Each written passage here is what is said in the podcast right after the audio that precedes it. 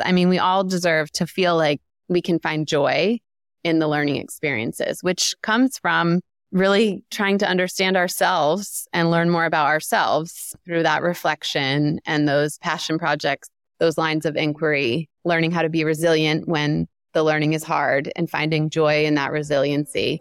Uh, framework of the pedagogy of play has played a really big part in our learning design.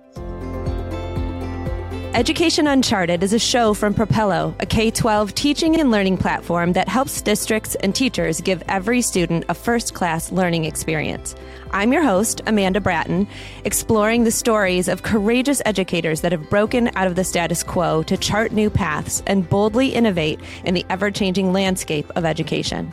Today, we have the pleasure of speaking with Dr. Elizabeth Dean, head of learning at the Village School in Virginia. She has 15 years of experience in various roles in public schools as a high school English teacher, department chair, and instructional coach. Having earned a doctorate in educational policy and leadership, Elizabeth is bringing a fresh perspective to the classroom by embracing a student centered approach to teaching and learning. Dr. Elizabeth Dean, thank you so much for joining us today. We are so looking forward to chatting with you and learning about the work that you are doing in your school and to lead the charge in growing students and the work that they can do to become leaders. So I wonder if you could start by just telling us a little bit about your background, what sparked your interest in education to begin with, and then tell us a little bit about what motivated you to continue learning about some of the innovative approaches to teaching and learning that you are applying now. I was raised by a group of really fierce educators who actually spent the entire time of my childhood telling me just to be anything I wanted other than a teacher. If you know the laws of the universe, then that was sure thing to ensure that I would do exactly what they told me not to do, which was be a teacher. Uh, and they didn't give me that advice because they were unhappy in their own career choice. It was just my mom and her friends' generation. They just didn't have as many options as I did and the young women of today have. They really wanted me to explore all of those options. But my mom taught for over 45 years. She taught everything from elementary grades, art.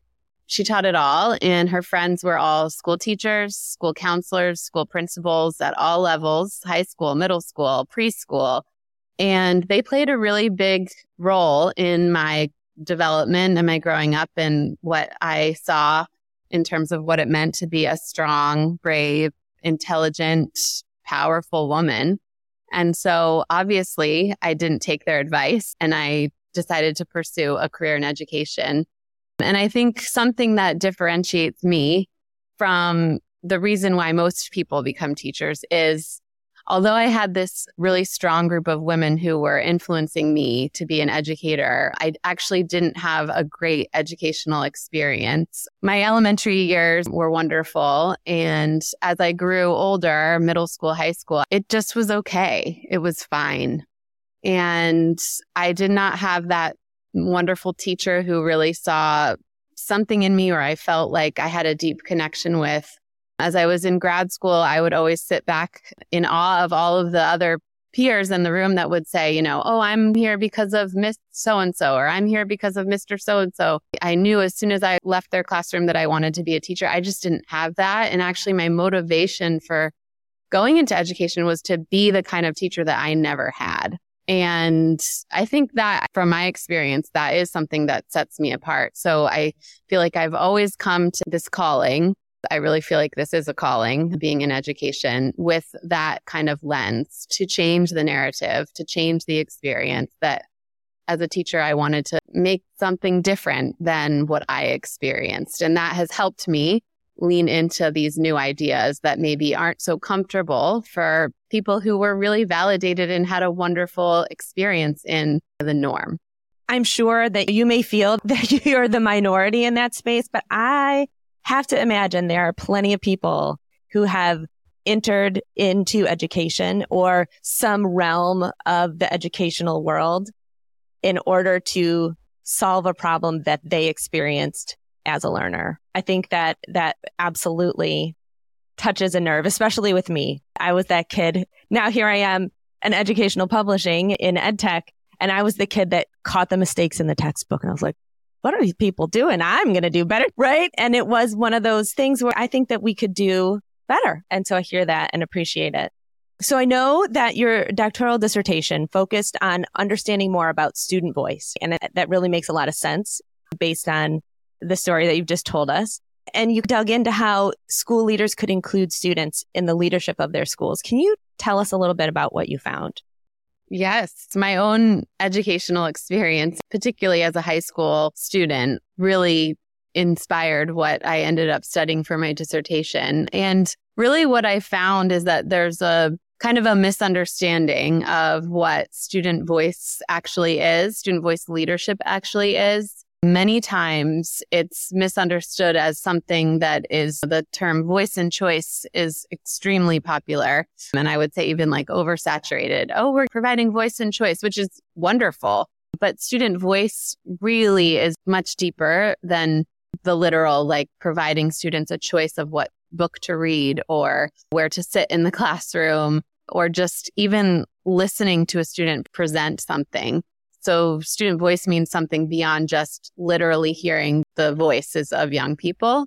In the literature, it's all about that act of co-creation where young people, older people, teachers, people are all sitting. I always visualize it like everyone's sitting at a round table, everyone on an equal playing field, trying to create a better school, trying to create more, improve the teaching and learning that is happening in their school, um, school communities. So it's really all about that co-creation. I would say even beyond just collaborating or working together, it's really creating something together where everyone has equal footing and an equal say.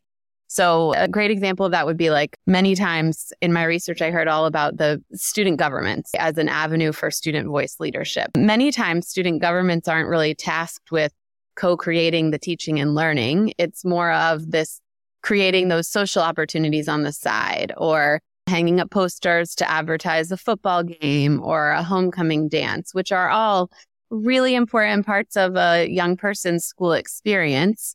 But it's kind of like that's its own separate lane where a lot of adults feel comfortable like allowing kids to have voice in that lane. And then when it comes to the actual academic or the learning part of school, we seem to be a lot more uncomfortable with that voice and choice. My research really focused on, well, it showed that there was that big gap in understanding, but also the many times the student voice leadership, that real act of co creation was only available to kids in that after school social aspects of school and not an actual like owning their learning experiences, which I would like to think is just as important as the social aspect too and could complement each other really well.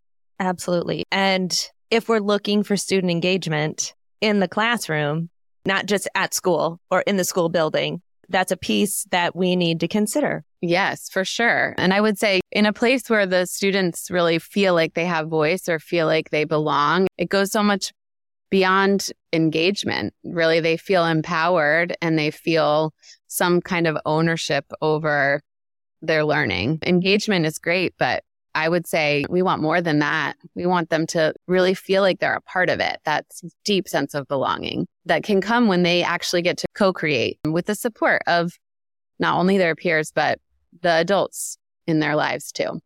So tell us what that looks like at the village school. How does a classroom at your school differ from what our listeners might be used to in a traditional classroom?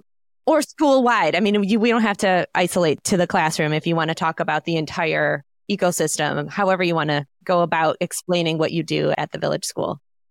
Yes, learning at the village school looks a lot different than what you might see in a more conventional space. And I would say there's a couple things that really stand out that help to create the kind of space where the learners are co-creating their learning experience. Our whole learning design is really based on that constructivist approach that my job as the adult or the educator in the room is really to create the opportunity for the young people here to make their own meaning of the experiences. So I know I don't have all the answers and that they are out there on the other side of those doors learning things that I don't know about. They could teach me much more. And I come to work every day knowing that I am far from the expert in the room and that I really want to help create the opportunities where the learners are walking away with some new ideas, new understanding.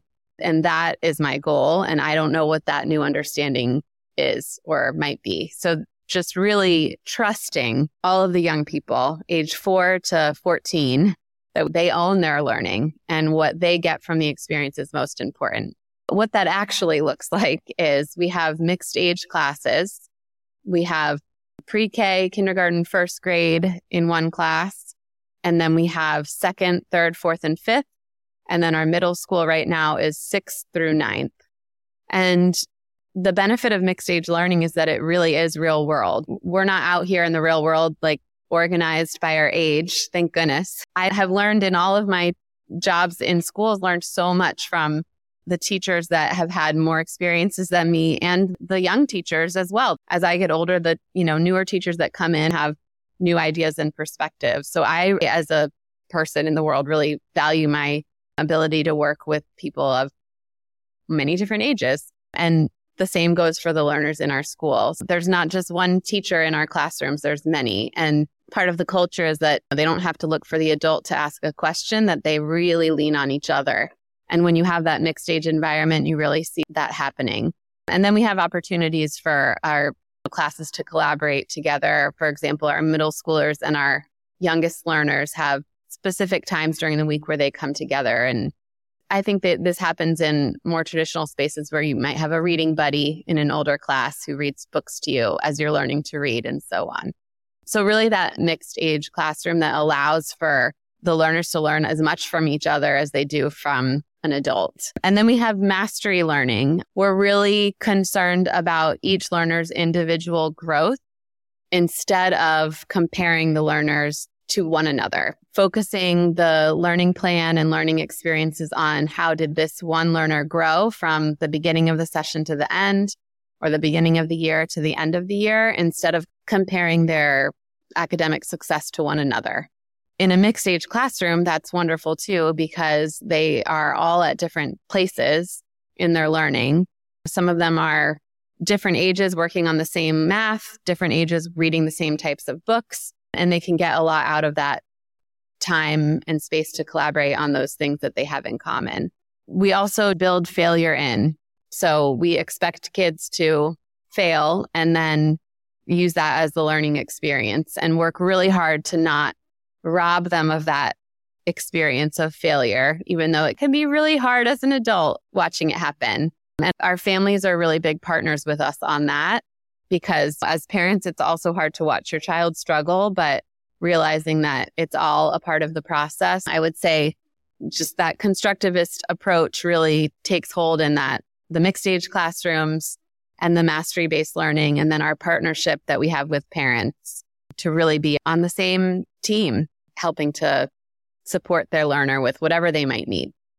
I feel like what you're saying here is that you've built a framework to allow for cooperative, multi age, multi generational learning to take place, right? It sounds like your plan is we've built this framework to make it a safe place. But then how do you then let that freedom ride? Like, what is it that you are suggesting happen within the classroom to actually get that learning done, to be able to see that growth? How does that play out? Yeah, that's a great question. I would say self directed learning is really messy. It's not clean and neat and tidy. And that's actually, I think, a good thing. It's really human, and humans are messy. We are flawed, and we're all trying every day our best, right? I think what you're really asking is about just maybe what it looks like in the day. Like, how do we have these ideas? They seem so beautiful, but what is it? How does it look? And how do we maintain it? And so a lot of times when we describe our school, people think that it sounds like it's just so much freedom. And the learners here do have a lot of freedom. They also have what we call a lot of guardrails. So it's freedom within structure. And some of those guardrails are each of our classrooms has a contract. that the learners themselves work really hard and take really seriously to create. It's an aspirational document. It's not upheld 100% every day all the time. And we actually appreciate when the contract is broken because, like I said, that's an opportunity for learning. We're not perfect all the time. We're going to break that contract. And how are we going to work together and repair when the contract is broken? So that contract is one of those guardrails. Our learners have a badge plan, which is our version of a report card or a learning plan. They have a lot of choice within that badge plan. It's their roadmap of lets them know what they need to do next. They get one badge and then they pick a new badge to work on. So that really helps them stay focused and directed in terms of what goals they're setting for themselves when they get to school.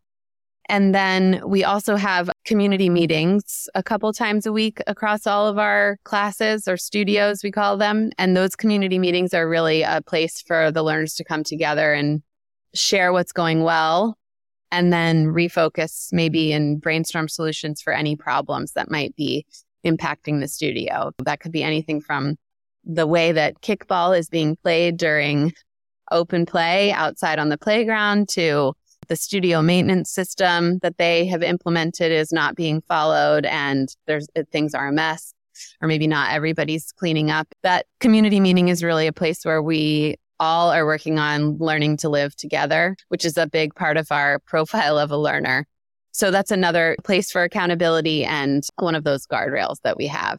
And then our schedule. The adults that lead the studios, lead the classes, they are in charge of setting that schedule.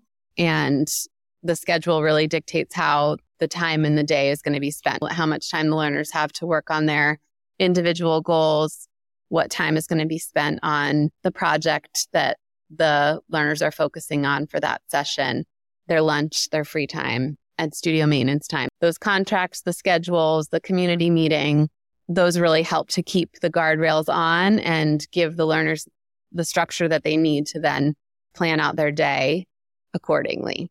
It's so different from what we see in a traditional school, but it sounds like with those guardrails, students can really be successful.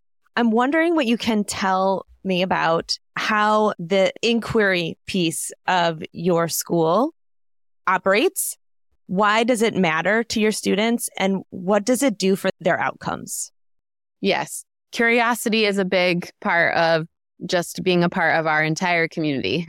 So we're always curious and we try to approach our learning design, but also just approach our learners with curiosity. I wonder why you made that choice, or I wonder what's going on here.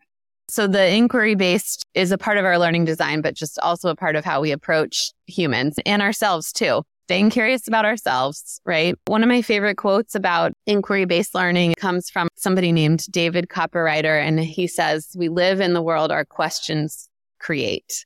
And I love that quote so much because I really think it speaks to what we're trying to do here with that value of curiosity, not only for learning, but also for the young people in our school community. We always say we are more concerned about who our learners are becoming than what they know. And that really starts with being curious and the inquiry. We just care about who they are not all the facts they might know or not what they can do. The way that we build our learning is really focusing on what questions we can pose to the learners. And then we're really excited about the questions that they'll have at the end of the session. What are their new questions? And most of the time, those questions at the end of their unit or at the end of their project that they've done reflect all of that learning. They're much deeper, much more serious, much more introspective. They might have a new question about something that is happening in the world, but also we hope they have a new question about themselves and what they've learned about themselves from the experience and really letting go of the content focus and leaning into the skill development, the character development of that learning helps to do that, which I know can be really hard, especially as young people get older and that we're more siloed usually in our content in the middle and high schools. Like I'm an English person or I'm a science person and it's hard for us English or science or math people to let go of that content and lean into the more meaningful part of the learning that the learners will remember from the experience years, how they felt, what they learned about themselves, or those big questions that were emerging about the world that we live in. I think that inquiry based learning is really important because we live in a really complex world where there are way more questions than answers right now. And it's our moral obligation to prepare the young people for that world. They need to be comfortable asking questions, thinking of new perspectives, new ways of looking at things, because we need them for the future. I'm counting on them. That inquiry based piece is so important just for them to feel they can go out and contribute and be a meaningful citizen in this world that we have that are full of questions. And I want to live in the world that those really powerful, deep questions create. I mean, I think that quote is fantastic, by the way. If you think about it, if you meditate on that quote, you really start to get into some deep questions about what world are we living in? And how can the way that we teach and educate our children affect the world that we grow into? I wonder if you could share what you think might be some practical steps or strategies that schools that maybe are looking a little bit more traditional than yours.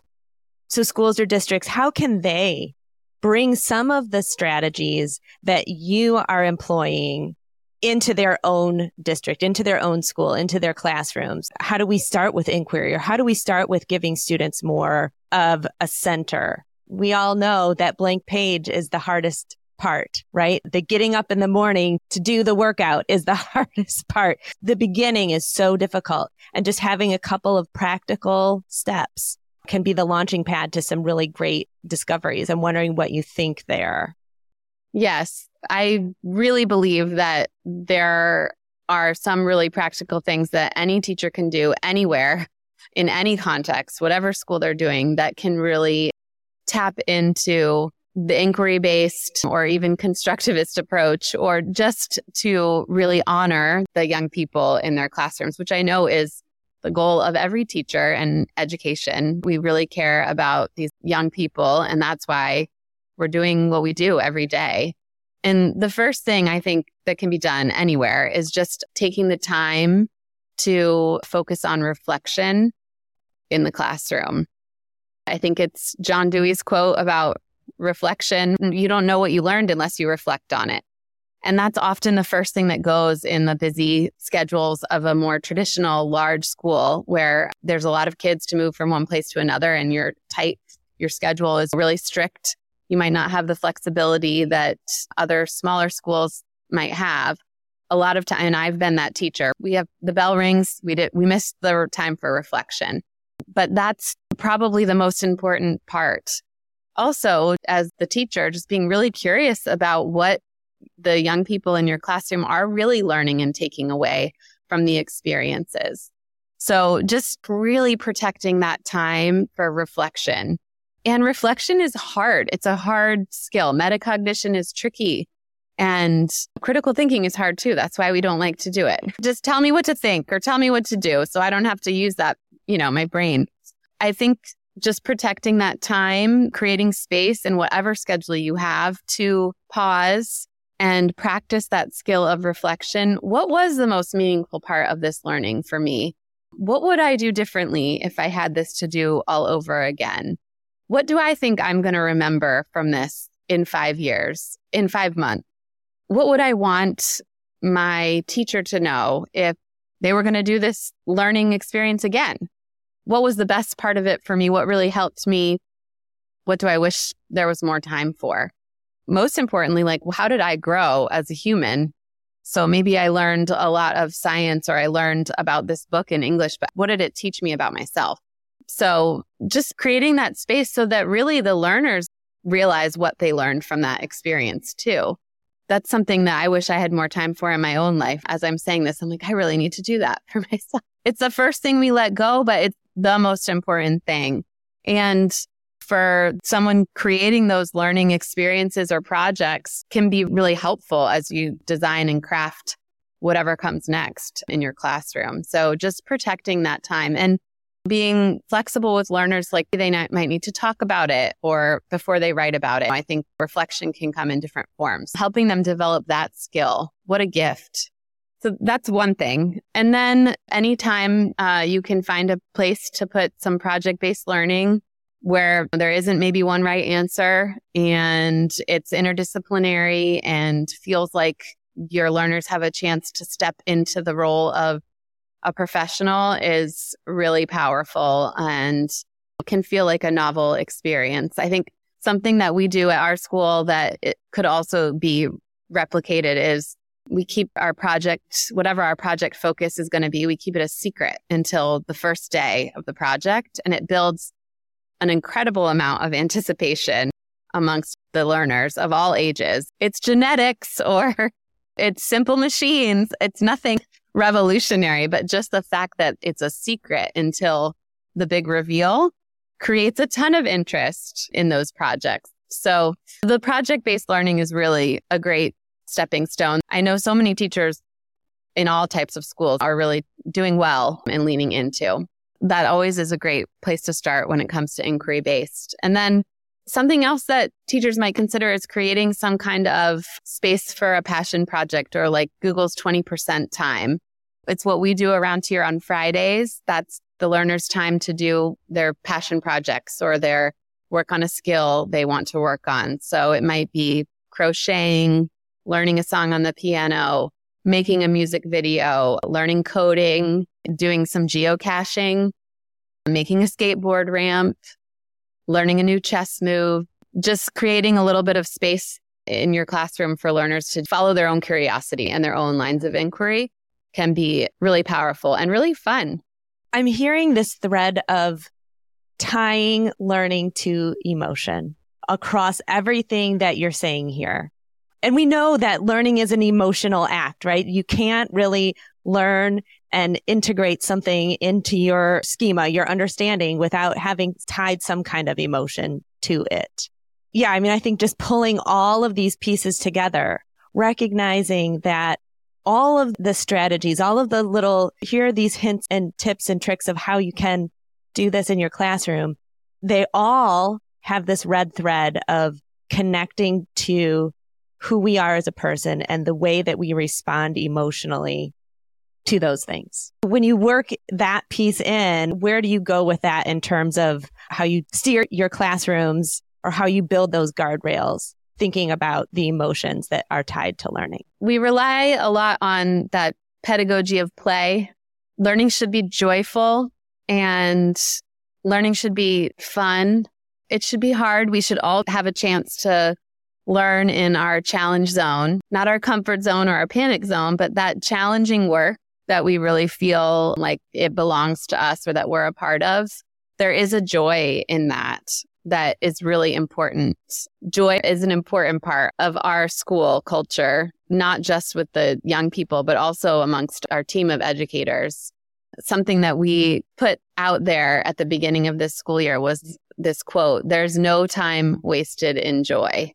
And I cannot remember who said it right now, but anytime we get that urge to lean towards that hyper overproductivity, remembering that joy and playful learning is also really important. And it's not just for the four and five and six year olds here at our school, that playful learning is also important for me and the adults that work here too and really important for those middle schoolers and the third graders. I mean, we all deserve to feel like we can find joy in the learning experiences, which comes from really trying to understand ourselves and learn more about ourselves through that reflection and those passion projects, those lines of inquiry, learning how to be resilient when the learning is hard and finding joy in that resiliency.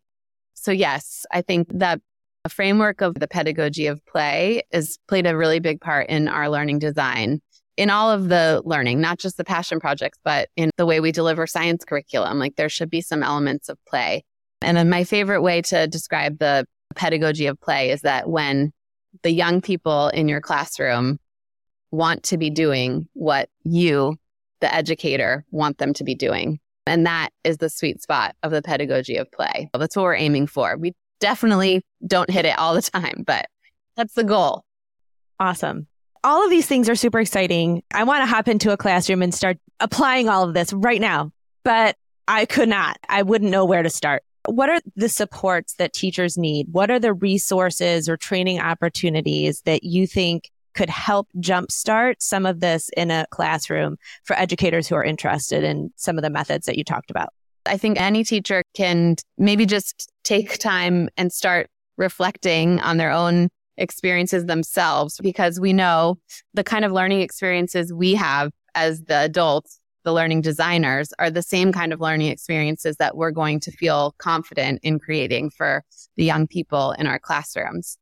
For someone like me, who, as I said at the top, I didn't grow up in a school like this. And I didn't teach in a school like this for a long time. I worked in public education before I came to the village school and worked in a self directed learning environment. I had to seek out my own kind of deeper learning experiences, continue to try new things, take a pottery class. I haven't played with clay since I was in elementary school, continue to put myself in the position of a learner and then take the time to reflect on how that felt. Just to stay attuned to what it feels like to be a young person constantly being asked to learn something new, which is a really hard task. So just starting with yourself, I think. I know we want to rush to do something in our classrooms, but really, I think this work starts with ourselves and giving ourselves a chance to feel like a learner in one of those experiences. So I challenge you to go try something new, sign up for a painting class or a pottery class, or just go on a hike if you've never been on a hike. Just do something new and then reflect on it. How did you feel? Were you scared? Did you want to quit? What did you do to keep yourself going? Start with yourself.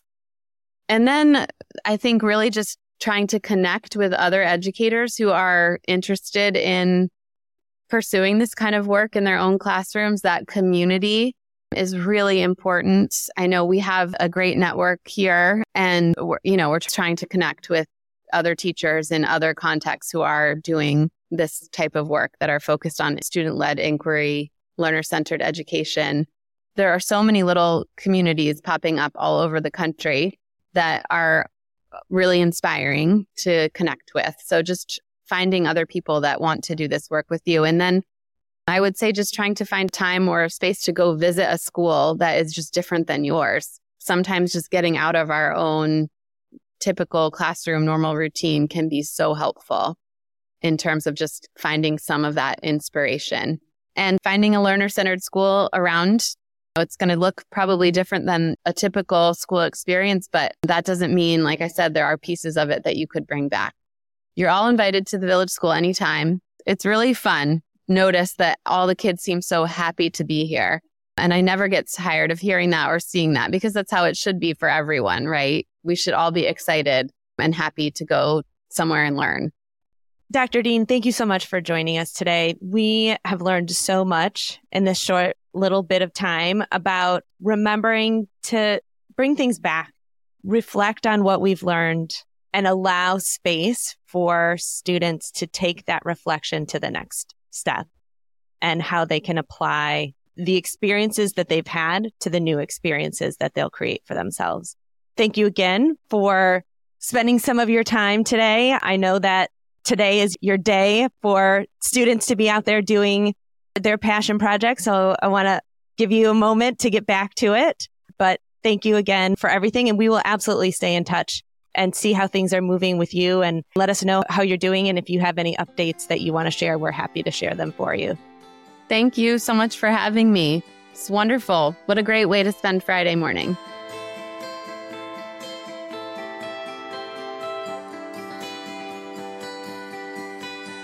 Wow. I don't know about you listeners, but after that conversation with Dr. Dean, I think I may be moving to Virginia to try to attend the village school myself. After giving myself a bit of time to reflect on the conversation, there were three key concepts that kept coming back for me trust, belonging, and curiosity. First, trust. As educators, we must trust that students know what's best for their own personal learning journey. We trust that they each bring valuable skills, knowledge, and perspectives, and that everyone in the room, even the educators can benefit from this. Number two, belonging. It's crucial that as leaders, we support every student in developing a deep sense of belonging in and ownership of their learning, allowing for every voice to carry equal weight.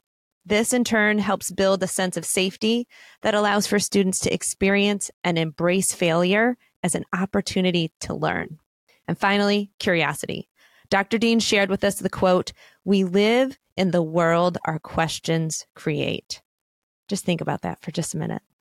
It really sums up what we as educators are all trying to do create curious, lifelong learners that actively question, create, and collaborate to solve problems and build a better world. I'm Amanda Bratten. For more conversations with bold educators exploring uncharted territory, click the link in the show notes or visit propello.com backslash learn to learn more.